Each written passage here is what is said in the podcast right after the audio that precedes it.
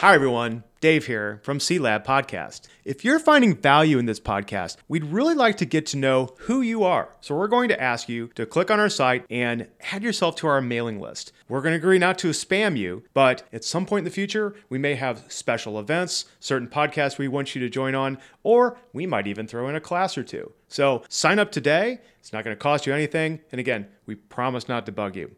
Thanks, everybody.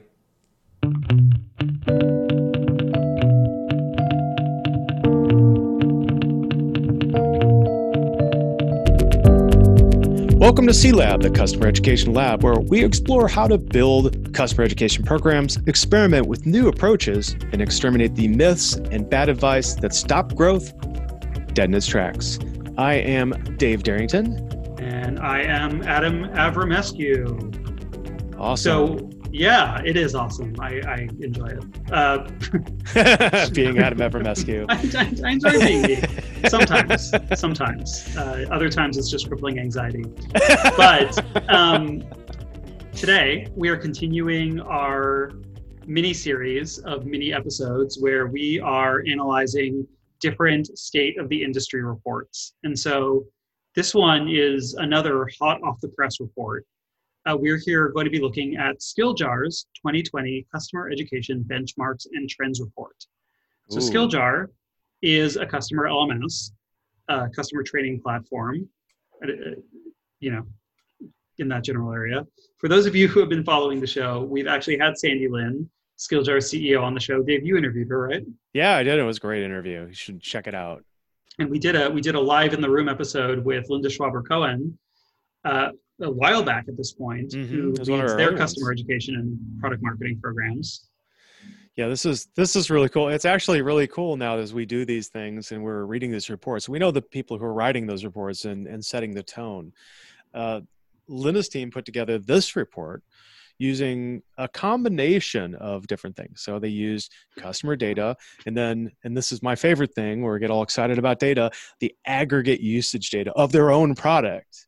So that's kind of cool.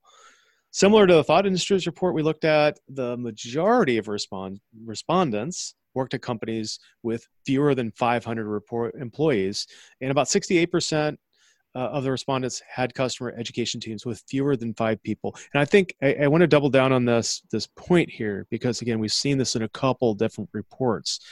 500 employees or less. That kind of indicates that first wave of customer education where you're just building and you're starting to learn. And then after that you start getting into the more services driven plays i think. So this is this is interesting for us as that we're starting to see a a validation and a perception of where customer education fits. These are largely customers or companies i should say who are using customer education to drive growth of their core product again right. like they're they're in growth mode. And so they're not necessarily at the point where driving revenue through customer education programs is going to be the most important thing. Uh-huh.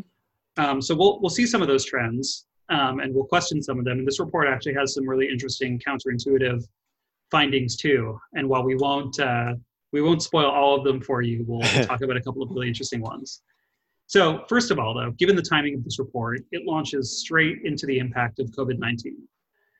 Overall, it tells the story that uh, COVID 19 has had a strong impact on training programs, which is mm-hmm. unsurprising. Um, one of the interesting things is that students overall are spending more time engaging with training. Uh, another thing that we're seeing, this one's probably less surprising, is that there's uncertainty around program budgets. Right. And similar to what we saw in the TSIA report from a couple of episodes ago, we are seeing a trend towards providing discounted or free training to customers in light of the pandemic while people are at home learning more. Yeah. So, Adam, with people stuck at home, they're naturally now starting to spend more of that time they have. You know, they're not commuting. It's glorious. Well, sometimes I like my bike ride into work, but I'm one of the rare exceptions that don't have that half an hour to an hour commute. Um, they're spending that time doing online training. Um, 46 of respondents, uh, 46%, I'm sorry, of respondents, essentially half say they're seeing an uptick in the time they spent training, with only about 27% reporting a decrease. So that's really compelling. Yeah, Con- consumption is going up, which is kind of an interesting response to some of the other reports we've looked at so far, where it really talks about the need to get customers I, I should say, more customers into training. So whether that was the install base and account based penetration rates we saw at the TSIA report, or the disconnect in the thought industries report between the importance of training versus the actual number of uh, customers that were trained. It's interesting to see that COVID 19, despite all the terrible things that it has caused, um, is leading to sort of a reversal in, in some of those trends where customers are actually spending this time getting getting educated. Yeah, that's great because they have yeah. the time now. I mean, it's a compelling argument for more work from home in the tech sector. Absolutely. And so on the budget side, though, most programs don't expect their budgets to change. And those who do largely expect it to, to decrease by less than 50%. Oh, now the exception here, because they have this, they have this broken out. The exception is going to be non-technology companies. So you can imagine there's a divide right now between how tech companies are feeling and how non-tech companies are feeling. Uh-huh. Um, because if you're in retail or manufacturing or, or something like that, you are feeling a stronger impact from COVID 19 than tech companies who are more or less enabled to already do things remotely. Mm-hmm. Um, and so those non tech companies are the most likely to see budgets decrease by 50% or more, which is going to be a meaningful downsizing. Yeah, that's pretty su- substantial, and I mean we've definitely seen people in the industry go, "Hey, you know, jobs are getting cut," uh, but there's plenty of plenty of uptick in my industry where I'm seeing, hey, we have more business, we have more content to create. It's very good. Well, let's get to the takeaway. So, Skilljar's takeaway is that this makes demonstrating ROI more important than ever. Uh, and here's some recommendations about what they think we should do. First, they recommend integrating training programs with their C- with your CRM. Right, most of you have them. Um, Salesforce, Microsoft Dynamics, HubSpot, even uh, that that can make the ROI calculation a lot easier. And I'll go back to some of the things that that Adam, you know, we've talked about. I've talked about in some of our presentations. I really enjoy the data and getting to that ROI. Uh, at at Gainsight, for example, when I had my tenure there, it, we we really were able to get to that. What for example and i'm not going to go in the whole calculations and all the things you could do but let's just take one. One of the things that i did is made a very compelling dashboard. Gainsight was a data tool. And allows us to get a lot of the customer success related information about you know i tied my lms to salesforce and i could make a correlation even light to say that oh for accounts that consume training compared to those who did not consume training, there was a demonstrable up uptick or it, you could see that that they churn less and they also had more revenue uh, come in, which was really cool. This is not rocket science either. Once you have that interconnect and you can start to extrude product adoption and, and everything, you can start getting these pictures on what's happening. How are you making ROI? Yeah, we've seen really good similar dashboard. I mean, we had one at Optimizely. We've seen Pat Durrani, who used to be the mm-hmm. uh, president of CEdMA. He's now at AWS uh, certification uh, he's shown some really good dashboards that that visualize this very simply. But I mean, in addition to ROI becoming important, uh, it, it's always been important. It's more important now. I think there there will also be now. some impacts that we'll see in this report on monetization. But before we leave this topic, one thing that's really interesting is even though we see a lot of uh, programs who don't expect there to be a ton of negative impact on their budget, uh, let's tie this to a finding from later in the report. 37% of the respondents were actually unsure what their annual training budget is. So I think for a lot of smaller yep. programs who don't necessarily, they don't operate on a P&L, um, they work at companies that probably don't have like super defined budgets for different departments and maybe it's all generalized or rolled up. Uh, these these projections about whether their budgets will increase or decrease are kind of a moot point because the way that they're getting budget is they're going and asking some senior leader for that budget. It's not like they actually have like a revenue target and a budget to operate against. Yeah. So I don't know. If that's interesting. But uh, on the monetization front, Skilljar also saw a trend towards uh, new pricing strategies, right? So we said we were going to talk monetization. Uh-huh. Uh, most respondents didn't really change anything around their pricing yet, I should say. Huh. Um, 21% did open up some courses to non customers, and over half of them now offer some courses for free or at a discount. So again, similar to what we saw in the TSIA report, there is definitely a trend towards people um, removing paywalls from courses right now because, you know, Dave, we've talked talked about this before. This is a time to shine for education programs. The time to shine. Yep. And it's a good way for companies to give back while also providing opportunities for their customers and prospects to learn more about how to get the most out of their platform. So in a way, like this is I hate to say this because this sounds cynical, but like this is this is a marketing opportunity for education programs who have been undermarketed because now you've got more learners who are at home trying to learn things, or maybe people who are out in the market trying to reskill. Yeah, I think that's probably one of the bigger ones. You know, Adam, I think we're we're probably going to see this pay dividends in the future too. Um, there could be more interest in products that people. Eh, well, let's let's let's think about this a little bit more. It's not just about goodwill, right? I think about what TechSmith did recently. I, I, I, will I will give you a practical example of something that's deeply impacted and helped me. Is that TechSmith? You know, Wendy had talked about this when she was on the show. They have given out um, the video review tool that they have for free, and oh my gosh, does that make a difference for us in our organization? Because we use Camtasia, and this isn't a pitch or an ad for Camtasia, but we were having a pretty big challenge in doing a review. When they opened that up, well, not only did that help us because we're all now working remotely, and I can't sit next to Evan or other team members and say, "Hey, what about this?" and "Oh, let me look at that." And now it's a how do we collaborate remotely? They solved that problem for my team with a free product that I will now buy. They have a have a revenue uptick now after that, but it's benefiting everybody. So so this is really cool. It's not about just goodwill. It's about showing interest in other products that you might have in your ecosystem.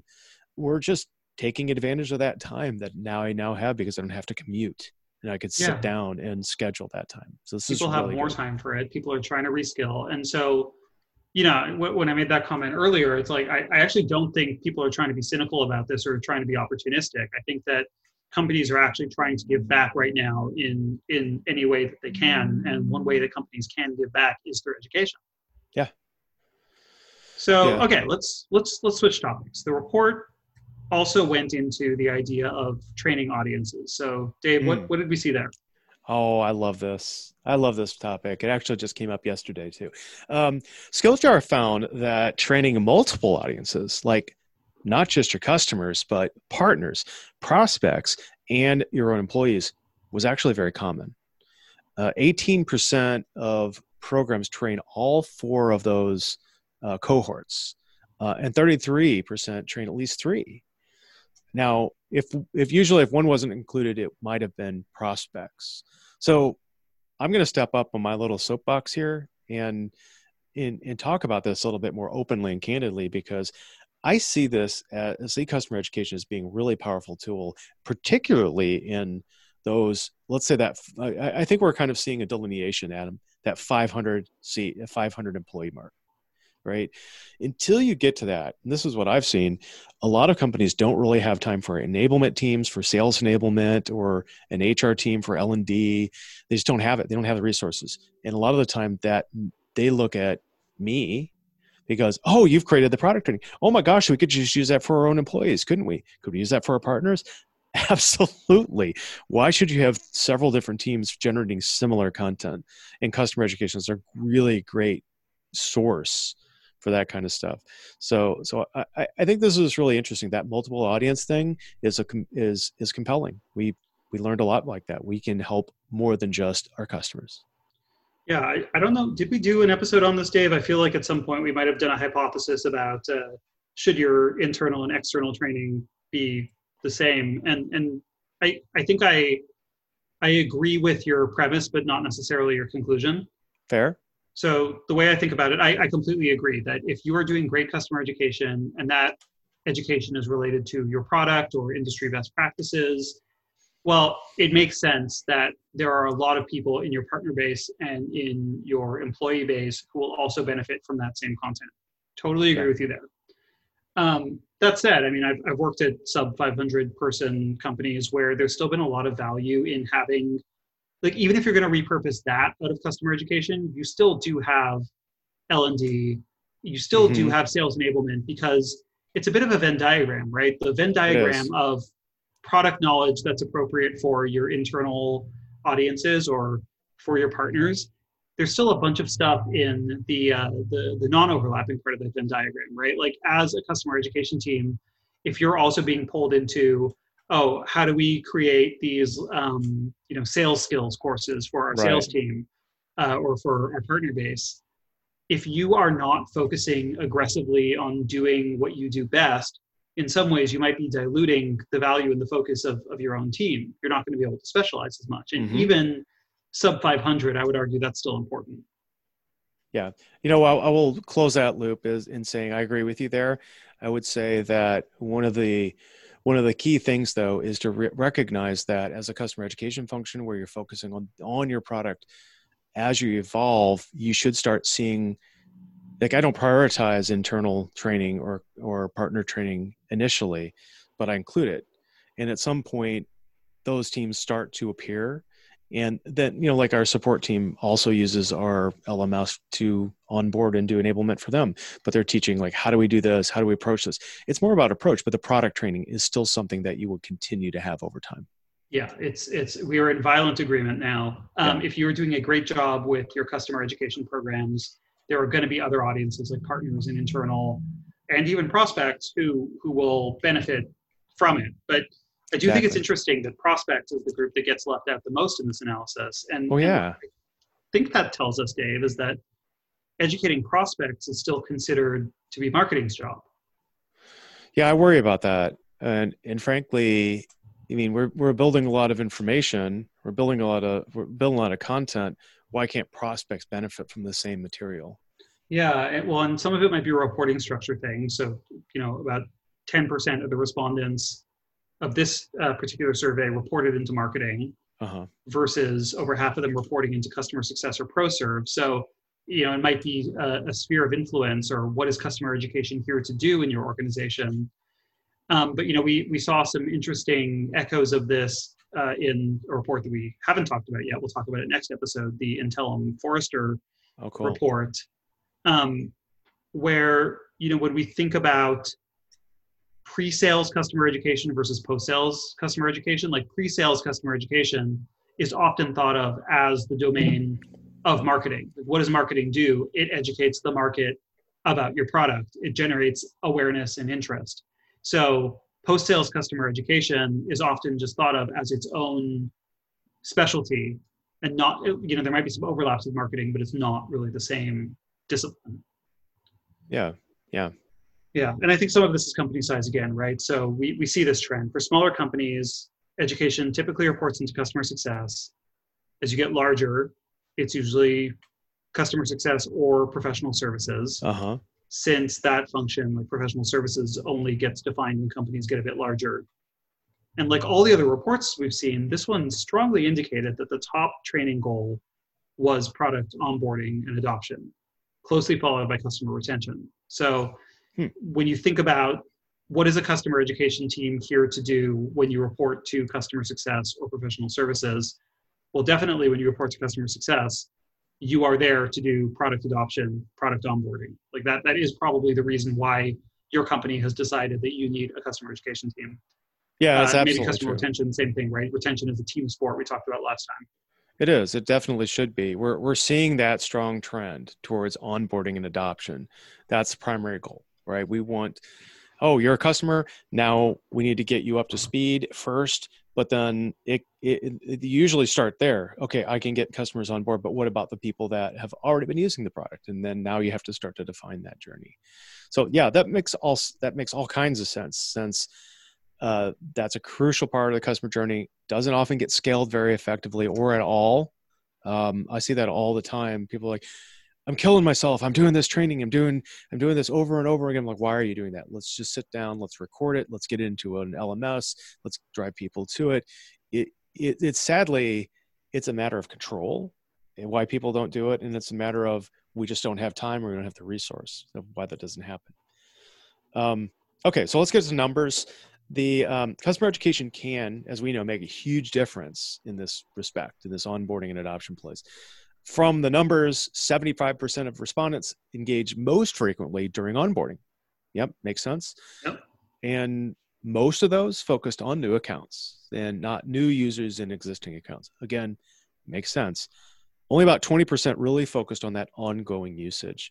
Uh, and that's, you know, if you think in terms of the university style grading or coursework system 100 200 you're not really getting those 200 300 level type curriculum the more advanced content that goes beyond the features uh, until you get into the adoption plays so yeah although it is interesting the way that you just laid that out the fact that they're focused on new accounts mm-hmm. not new users on existing accounts tells me that that 101 curriculum even if you could be using it 90 days 120 days six months two years after the initial onboarding the companies aren't capitalizing on that as much as they should, which suggests to me, like we talked about in the previous episode, that training is still thought of as a point in time activity, not yeah. as this ongoing, continuous process, continuous program that supports onboarding as your customers continue to add new users or as points of contacts, turnover. Um, so it's, it's interesting. And, and what you're saying resonates with me. I, I would argue that for that 201 301 level um, curriculum yeah many education programs aspire to do that but it's time they never get around to it or priorities. But what they don't realize and we talked about this actually in the episode where we interviewed matt from miro is I, I think a lot of a lot of companies don't realize that they just cram too much into onboarding. So the kitchen sink phenomenon? They took yeah they took the 201 content and put it in the 101 course. Yeah.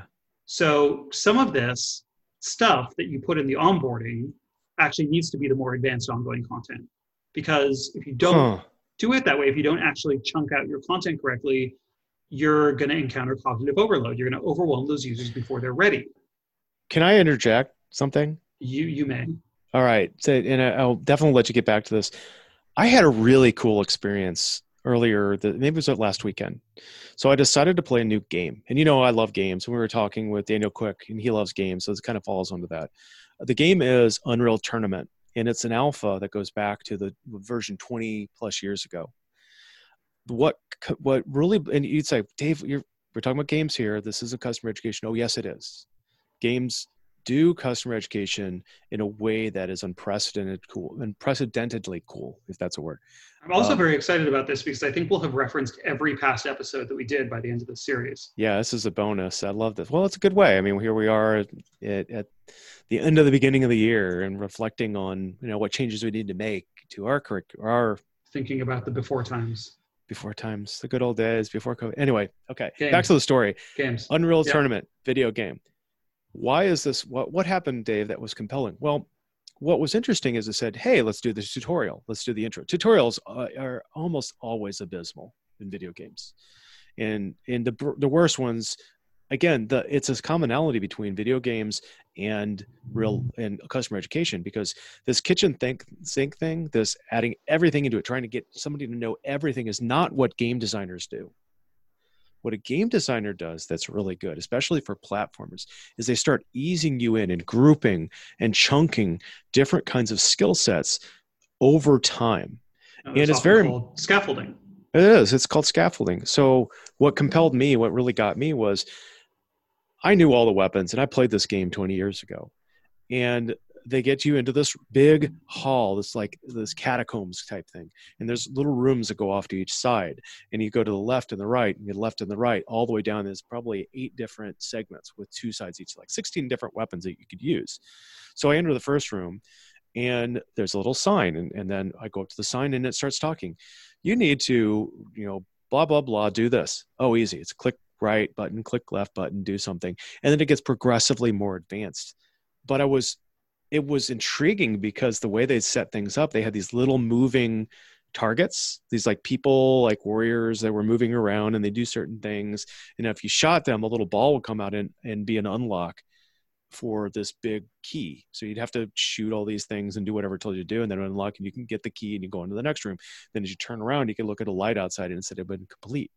So I'm getting this great understanding of the product right this it's a product it is software it's saas we just don't think of it that way so thinking about that like how onboarding is such an important thing a game designer will look at how do i get people to understand the skills they need to do so they can be effective and not churn. When I churn, I bounce off a game because it's just not interesting anymore. Yeah, so, absolutely. So what what are we doing to hook people at the beginning and to I mean to your to your analogy about Unreal Tournament, how do you make that that onboarding moment where proverbially your users are are in the hall, they have the uh-huh. weapons in front of them, they're trying to figure out what they do. I mean, those are your features, right? Yeah. Uh, how do you make that experiential and how do you let them find the value in using those things and using those things in the proper way yes versus you just telling them like like handing them just the unreal tournament manual is not okay so we're going to do we're going to do what uh, unreal tournament can teach us about customer education or maybe we can do a game that i've played. I'm but, putting it uh, on the we'll, backlog we'll do, we'll do that yeah we'll do that one in the future maybe for our fun episode at the end of the year. Indeed. But dave to your point like about churn the, the risk here i think is that if you don't focus on existing accounts they're bringing on new users too. And uh-huh. if those those new users don't get properly trained those users fail to get value and that's what leads to churn. Right. And that's all software. Like the idea I, I said about games like if i don't understand how to use the game i give up and you do the same thing the exact same thing with software you throw up an objection it's too hard i don't understand it that's churn yeah absolutely absolutely so this report covers some similar territory as well like mm-hmm. we, we know we know that driving product adoption is really important to these programs, but they are also looking at monetization. Oh, let's talk about monetize that. these programs. Yeah. So, Dave, what does what does the report have to say there? Um, this is interesting, and it found that most program budgets are increasing over time. Thank God. Okay, that's great. But that is that because? Yeah, go ahead. I was just saying it's going to be. I'm probably reading your mind. It it's might be related to results the programs you know they, they achieve or perhaps because they're growing companies. You know, on the other hand, the other hand, most training leaders who responded don't have any idea what their budgets are. I haven't. Uh, I, I now probably have better understanding of what my budget is than I've ever had in my career. But now I'm at a bigger company in professional services, and I have to. Um, at startups, training leaders, they're typically not the budget holders. Nor in it, and frankly, it's a distractor. If you cannot do that, that's fine as long as you have a stake in it.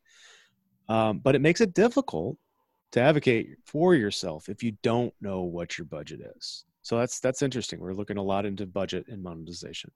Yeah, and that's you know we've heard Maria Manning Chapman from TSIA say that you know you're mm-hmm. you're always going to go back to the well, asking for your next headcount, asking for your next system.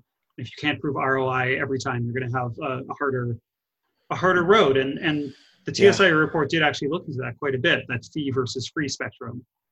So here in the Skills Skilljar report, uh, 56% of the programs that were surveyed do charge for training, while the rest are free. And of that 56% of the ones who do charge, most actually still offer the majority of courses for free, with only some requiring payment. So we really are seeing a fee to free spectrum there. Yeah. Um, and that might be like offering premium content. So That's again, makes sense, right? Because the top goal is supporting onboarding and driving product adoption. And if you're doing that, you don't necessarily want to put all of your customer education behind a paywall. You want customer education to support product adoption and not create an additional cost barrier. Um, so even even though a lot of this training is probably coming with the software license, and the TSIA mm-hmm. report had some interesting reflections to share on that for larger organizations, here it, it kind of makes me wonder if these programs don't have any revenue focus, like are those the ones that are going to be caught off guard next time they go to the well to ask for budget. That's that's definitely a possibility. You know, it might also be why most of those respondents do plan to monetize their monetize their program a lot further within the next year. You know, like I mean, I think about that all the time now more than ever. Well, let me tell you that story just real briefly with with what we're doing right now at my current company we've had those dialogues like oh wow you know i want to scale up and do these things maybe now it's time to develop an onboarding package that includes this and this and it's extra because a lot of companies don't think about buying services when you're in that sales sales thing they go oh i'll just get the product and it'll be fine and even more so they forget about education services and if you're not thinking about those up front, I see this all the time. A company comes along and says, Hey, guess what? We need to need you to come out and you need to do this training for something. And then as soon as I say it's going to cost X thousand dollars, they're like, Oh, oh wait, wait, I thought that. Uh, I thought never mind. Let's go learn. The, yeah. Don't, don't you want us to be successful? Yeah, and and of course you do that for a while, and you say, okay, well, we're just going to come and do it anything it takes. But you can't afford to do that for long. You have to be revenue centric because at some point in that reflection inflection point, you're going to need you're going to need to pay for your you're you're at the table. It's like you're you're at home in a family. You got to do your part of the chores. Well, but that's that's where your your point about fee to free, you know, about having a, a package to offer really makes sense because if you have great free resources and they're scalable and there's you know kind of fixed costs associated with them you can easily say to that customer like hey this is the basic training that you get from the csm uh-huh. these are the online resources we have. These online resources are great and you can get all that stuff for free. Yeah. But, i think they note don't they note in there that you know customer training isn't always seen as an upsell? Um, more are comfortable funding their program funding their own program because of the benefits it provides. You know it provides customer success and product adoption. That's what we do. Yeah, so like there's going to be some free free training in there. It's going to be focused on product adoption and customer success will either start needing to, you know, they, they can do the basic training themselves. Uh-huh. They're, you know, from your CSM, like most CSMs do some sort of training, um, but they're not just not necessarily going to be able to make it super bespoke. They're not necessarily going to be able to package yeah. it up in a broader uh, learning plan or implementation plan they're not going to be able to work with you as deeply. So if you are a larger, more complex customer with a more complex implementation, well, hey, let's think ahead. Like you probably do want some sort of services package, and that services package should include education. But if you truly are going to be okay doing this on your own with self-serve resources, that that that's okay too. Like especially if you're a smaller company. So yeah, I think we're going to see more fee-based programs or these programs are just going to start to get really, really, really good at proving the ROI and the impact that they have on the metrics they say they drive, like product adoption. Yeah, that's a hot button, isn't it? That in, the report, 68% of respondents are integrating with the CRM, 65% with an access tool like a single sign-on, like Okta. Uh, because what they're trying to do is get better at tying that customer data together uh, and showing that impact. And you know, I'll say here one of the things that's really this is this is hard because let's say you do single sign-on. Single sign-on is great. I have it set up with my instance of skilljar and the the objection the issue that it routes around is i know anybody going to my lms i know who they are. I know what account they're with. It's easy. That's all integrated. I don't have gaps. I don't have to clean up that data. But if you don't have that integration point then you have people you know jane doe at gmail.com i don't know who that person is even if they sometimes type uh, company and it might not map to what I have in my CRM. So uh, it, it, it's real. It's really hard here. You need to be able to measure outcomes, and that's what uh, some of the things we're we're thinking about. This integration with the CRM is really geared up to do. Um, and I'm I'm going to say this these two points here as part of my soapbox speaking to this whole thing integration with the crm getting access to an sso two things i think you should do and you might not agree with me but these are things i think you should do when day one or be I usually agree with you about data stuff. Usually. Connect your to connect to your crm or your data warehouse as soon as you can. Yeah. That at outreach it took me months many months to get that done because yeah so start start company. asking as soon as you can. Yeah you have to because by the time you actually need it which is you know later you'll have it and you'll have been recording it. Now it's a matter of you know, like I think my VP asked me someday for some numbers, and I just gave them to her.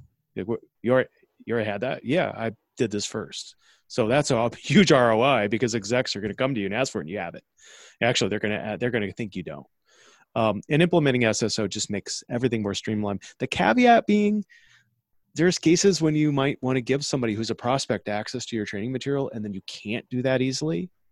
Um, so you should think about when you want to make this happen. It's I've been in some sticky situations there.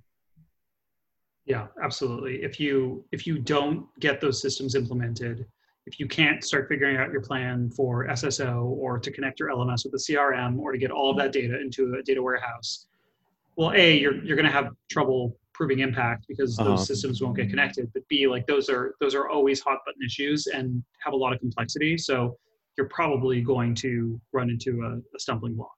But well. once you do have the connected, you can start looking at those downstream uh, effects and actually doing correlation analysis. So Ooh. exactly. So you know, like like all the reports we've seen so far in, in Skilljar, most of them are measuring improved product adoption and on and onboarding. Yeah. Several of them are measuring CSAT. Yeah. And a lot of them are looking at retention. Good. Those are the most common ones, right? We've seen, we've seen basically every report has, has now told us that that's what customer education programs are all looking to drive. Um, there were a few other, the, there were some less common ones. Some were looking at product expansion as a signal for account expansion. Some were looking at driving support costs down, and some uh-huh. were looking at NPS. But those seem to be a little less common. Yeah, they're but, they're yeah. not the first string. I mean, you you mentioned the first few are those are hot. Those are easy. Everybody knows them. Yeah, and I mean NPS might be because not everyone uses NPS, and also because I don't know if well, I don't know. I mean, training does have a link to NPS, but it's not necessarily. I wouldn't look at it as closely as something like product onboarding or adoption because right. there's a, a, much clearer story to be told there, or like support costs is much clearer story to be told there. In, in some ways, when you're doing a correlation analysis, you can't just like anything can correlate with anything. So you have to be able to tell the story about like why you believe that that correlation is is valid. Yeah. Otherwise, you're going to get a bunch of questions. and you should. Uh, exactly. But so similar though to the TSIA and Thought Industries reports that we looked at over the, over the past couple of weeks, there is room for improvement in uptake, or that's what the TSIA report called penetration. So everyone is still looking to drive more uptake of their training. That's good, which in turn should drive uptake of your product. Um, then we get into some actual data from Skilljar's platform. Now that's this is cool. Maybe there'll be a gap between what respondents say and what the product data actually tells us. You know, that's it's all it's always like if if my doctor tells me something, I'll say one thing and it might not be the full truth, but he looks at my blood work is like, what the heck you been doing? You know, that kind of thing. We've got the data. I'm a big data guy. You know that. Um, actual. Would you, would you say you you listen to science, Dave? I yeah. Well, I'm a scientist, man. Back off, man. I'm a scientist.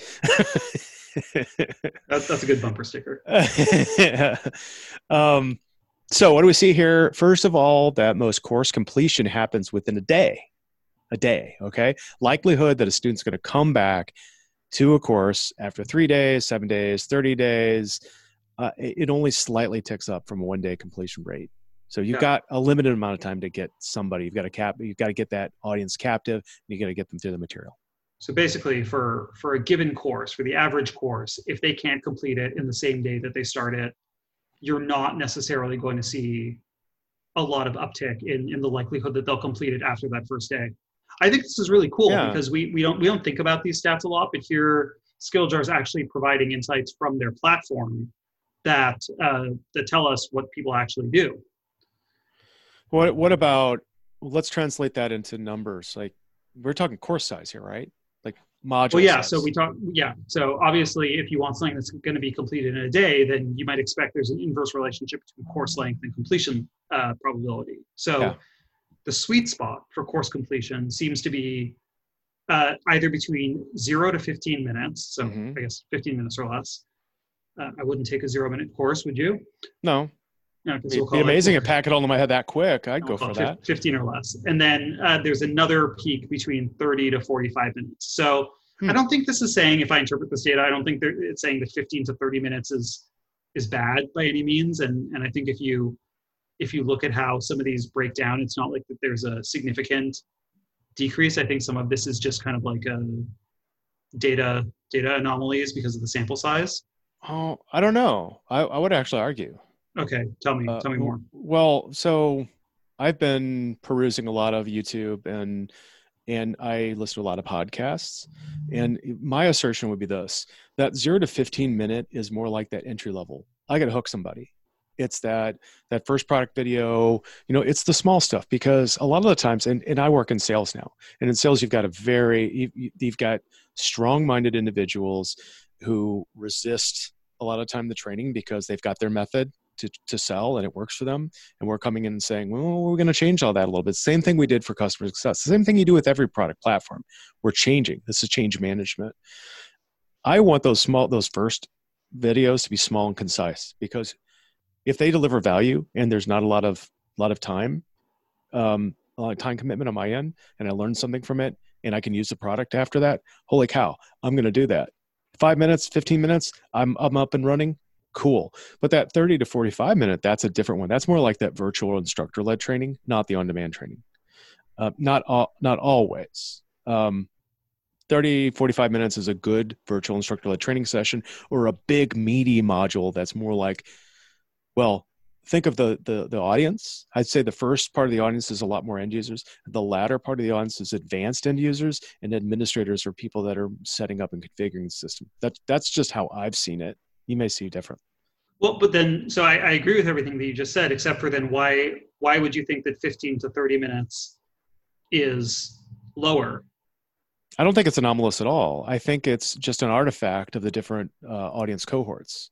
So you know on one hand you people that that have don't have a lot of time they're just getting into it and then it's just in time i oh 30 seconds in an appendo or you know two minutes three minutes in a marketing video that tells me how to do one functioning function or an education video that tells me how to do like some workflow but on the other hand 30 minutes is what's going to take me to deconvolute uh, a really complicated administrative function like a best practice around setting up content in what we would call sequences. How do we develop that? How do we do A B testing? You've got more ground to cover, right? And in, in advanced topics are more, I'm assembling several different things. Like a workflow is an, an, uh, an several different features wrapped into okay now i do this now i have to think and i have to do this now i have to think and i have to do that so somebody may be a lot more prone at that point because they want they've invested the time they know the product to come back and do that that that's just what i'm thinking it, it's a hypothesis okay so, so it's like i'm willing to sit down for something that's snackable under 15 minutes and i can complete that hell yeah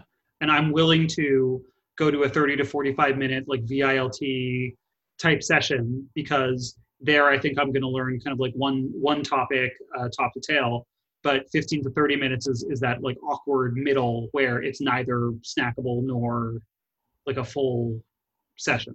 Is, yeah is that is that is that what i'm hearing? Yeah and this is a hypothesis to test adam. This is what we're what we like to do. But that's yeah. that's just well, where it makes be, sense to me i will be curious to see what this looks like next time skilljar does the same benchmark because when you look at the 2017 results there is a very strong, like typical inverse curve, right? Zero to 15 minutes, mm-hmm. 78% completion rate. Yep. 15 to 30, 64% completion rate. 30 to 45 minutes, that goes down to 48. 45 to 60 minutes, it's about the same, it's 49. Uh-huh. One to two hours, 42%. Two to three hours, 27%. Yeah. And then strangely, in the 2017 data, and again, this might be sample size, three plus hours, that completion rate spikes back up a little bit to 47%, which might tell me that when you have a course that is more than three hours long, now you're talking about something more like a full day training and maybe it's like a certification course and there's more incentive to complete it because yeah. inherently the stakes were higher. But the 2019 data, it's a lot more like upsy downsy, uh, which is the scientific term zero to zero. Discontiguous, I think, is what you're looking for. But yeah, I'll go with that. Okay, well, yeah. I, love, I love it. You always you always teach me new scientific terms. Zero to 15 minutes, 57 percent. 15 yeah. to 30 minutes, that's a 45% completion rate. That's our awkward middle. 30 to 45 minutes, it's a 55% completion rate. 45 to 60 minutes, that goes back down to 46%. So we're we're now hovering more in the 40s and 50s, right? The the mm-hmm. the curve is a lot more uh, normalized. I, I, didn't want to say flattened because of uh, you know we're talking so much about flattening the the COVID curve, but um, we are so many references. I love it. It's a it's a lot more normalized, right? Like the difference between a 57% and a 45% completion rate is dramatically different than a 78% and a 42% completion rate. Oh, good God, we're nerding out so hardcore. But let me tell you one more thing I'm thinking of. Okay. I would love to see, and and again, let's go back uh, to Skilljar and say, hey, Skilljar, if you're doing this again next year, I would like to see this broken up along different audience cohorts and different intentions, right? Because you have the, the modality of how things are being expressed. Is it a live course? Is it an on demand course? Is it a virtual instructor led course? Is it a micro learning component? And I think that would be more telling. I think it would be you're you're pulling out the signal from the noise a lot more. Because i think what we're seeing here is just an aggregate this is aggregate this is what is said in the data. This is aggregate data showing these times but i don't think it breaks it down as to get us the the granular the, get us to the variables that we really have in play. Um, what was the content about? You know what what are we doing? Like and, and i'll go on from here and say what are those types of people uh, types of content people are are consuming or using?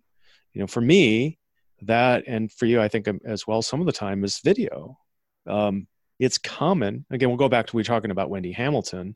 Um, it, it's something i valued about the relation uh, the discussion i had with wendy was that she had asked me it's like dave people are making content. You know what, what do you think the number one area or number one destination is for the content that we're making on camtasia uh, is and remember this because this was in the yeah. cold open to her episode.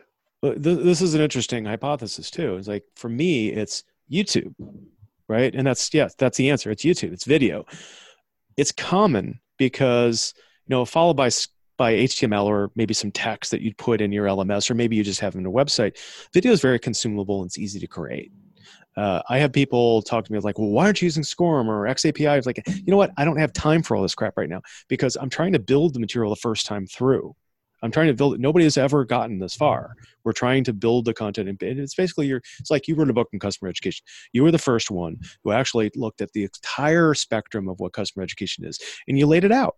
And that's what we do the first time through with customer education. And then we come back and we think about the other modalities, right? It's not that SCORM isn't is bad or instructor led training on site is bad. It's more time investment and more technical investment and more uh, cognitive load because you have to worry about other things. I want to do it simple and I want to do it fast. Um, and that that seems the point. Again, going back to the Skilljar uh, report, uh, customer education programs are producing content that combines bite-sized written content with videos. So, yeah. I mean, you know, I, you're you're actually making me think. This is now this is my crackpot theory. Is uh, that we were talking we, we were talking a lot actually this isn't even that crackpot but we were talking a lot about how before COVID, mm-hmm.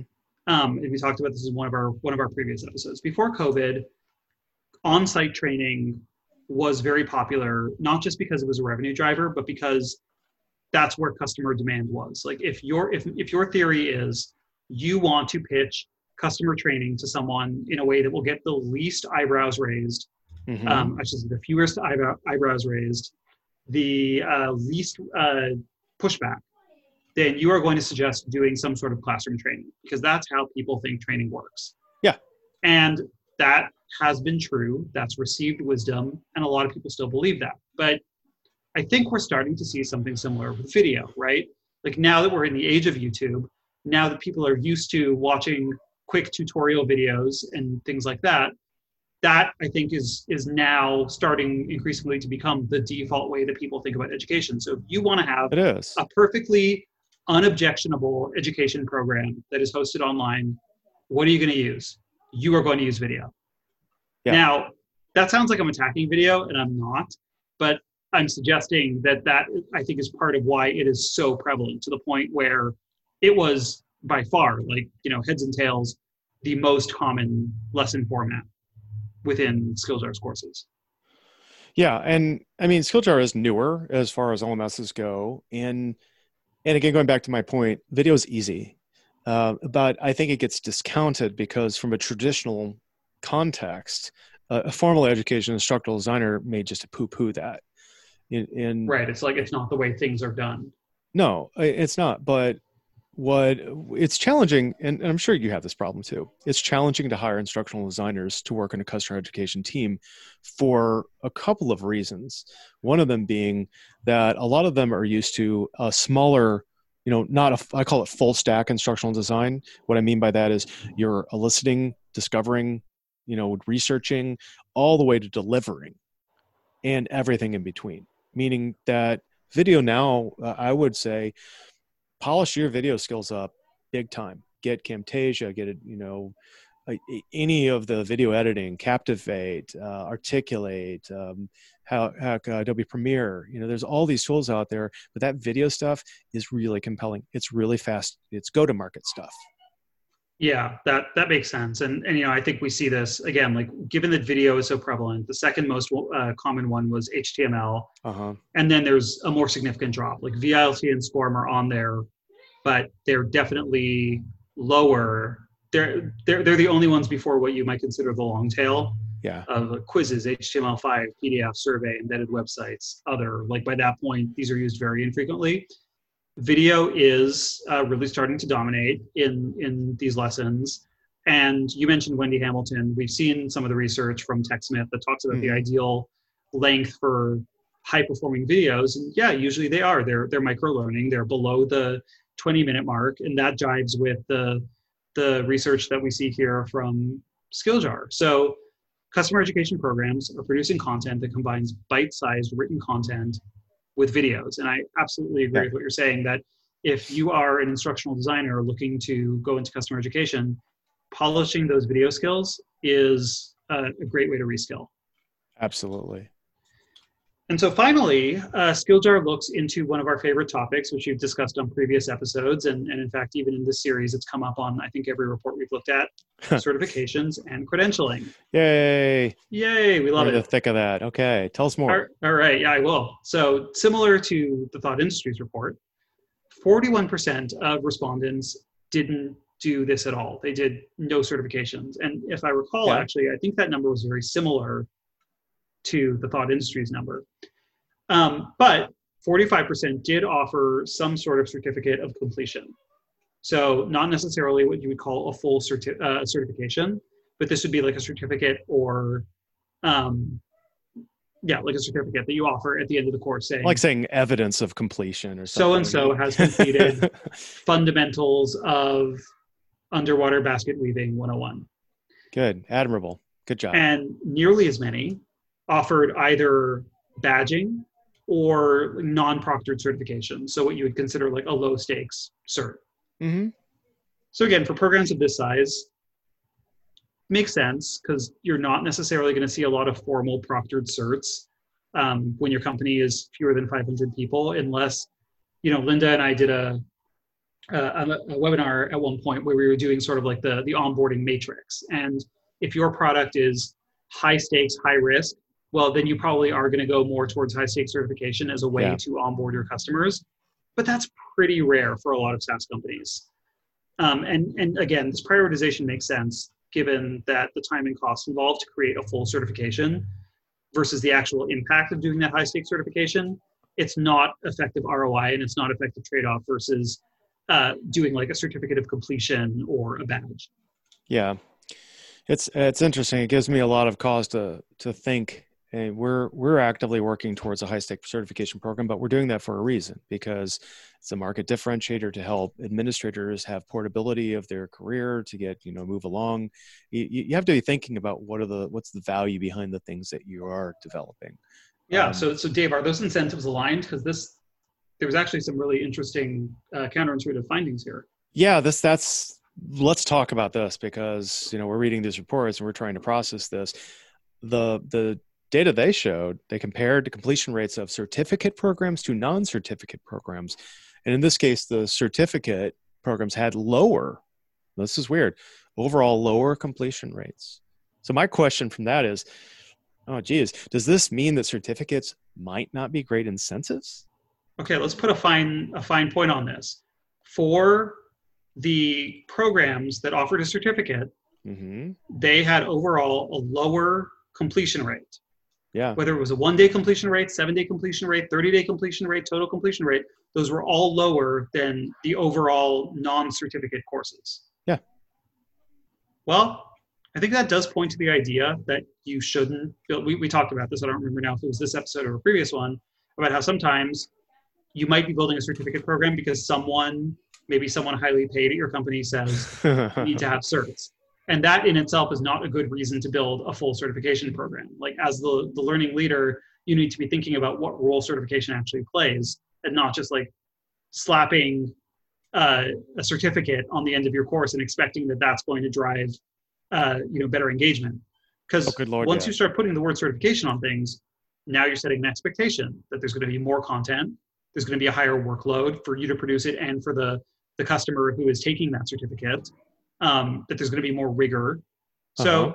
I'm, I'm actually not surprised to see that there's lower completion rates on these programs than say a lighter weight program that is more of like a micro learning based experience because you might assume that for these courses that do have credentials and do have certificates these are probably overall longer more in-depth courses yeah and and i have to call a little bs on some of this here just just being transparent So when I was at Gainsight, we built an administrator training program that was a prelude to the certification program, right?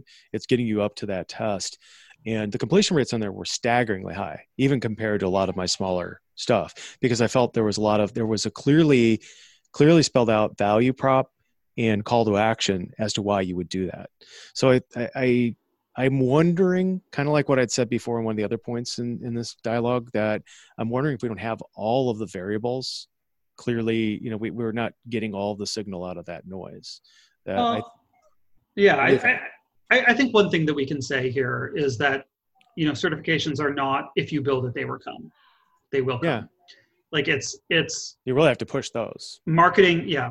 Marketing is still important regardless of which any program that you're building, but the more effort that it's going to take for someone to complete that program, in a way, the more that you have to make sure that you are correctly marketing the value marketing of completing it. Yeah. Yeah, and I think that's I, I'm going to say that's where a lot of a lot of times this you fall off the rails. Is that okay? I built this program and nobody's going there. What's the value?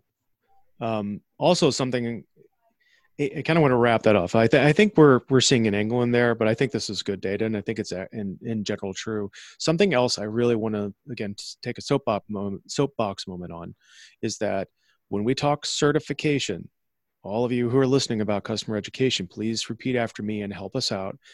Certification is fundamentally different than a certificate of completion. There should be from a, continuum of low stakes to high stakes, but there's some stakes, some skin in the game, some risk on the end of, of somebody who's taking an exam and trying to get that. Just giving, slapping a, if you say you have a certificate or your certification on some class you give, it's not apples to oranges or it's apples to oranges. They're very different things. Yeah Would you agree? Well I, I mean i think some of it is just a it's a terminology issue. it it's like how you know something that's not training can be called training and we can get pedantic and say well it's not training because it doesn't have learning objectives or something like that right? Like it's sort of the same thing with certification. Like when when you create something that you say is a certification probably to a lot of your like let's say you're using a certification program quote unquote as a way yep. to do marketing for your product or for your industry. Uh-huh. well you might call it a certification um, and you have all the appropriate caveats and disclaimers uh, about what it does or doesn't mean to the market mean to the market. And a bunch of people will go through that program and they'll get their certificate of completion even though you've called it product x certification. Yeah.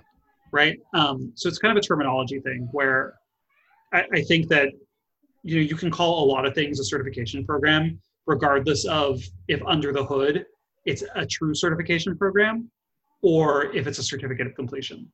I think you just have to be very clear in setting expectations for what that um, certificate should or shouldn't mean to the market. Very good. Setting expectations. Thank you, Adam. You made it, you know, cut to the cut to the quick. Um, Cut to the quick. That's what we should have called Daniel Quick's episode. Cut to the, you know, in retrospect. ah, all right. well, while we are ruminating on the past, let us look to the future. Um, we will ride into the sunset here on National Road Trip Day. Oh, uh, that's a great you, day. It's a, it's always a great day. So if you want to learn more about this report or see it, uh, it is over at skilljar.com with a bunch of other great reports, webinars, um, and other customer education thought leadership. And if you want to learn more about us and our podcast, we have a website at customer.education where you can find show notes and other material. You can find us on Twitter. I'm at Avramescu. And I am at Dave Derington. Special thanks to Alan. Sorry. Special thanks to Alan Coda for our wonderful theme music. And if this, my friends, help you out, you can always help us out by subscribing in Apple Podcast, Overcast, Stitcher, Spotify, or your podcatcher of choice because it helps. And leave us a positive review on Apple Podcasts because that helps even more. Those two things help us to expose our podcast to other people and keep this conversation going. And to our audience, thanks for joining us. Go out and educate, experiment, and find your people. Thanks, everybody. Thanks for listening.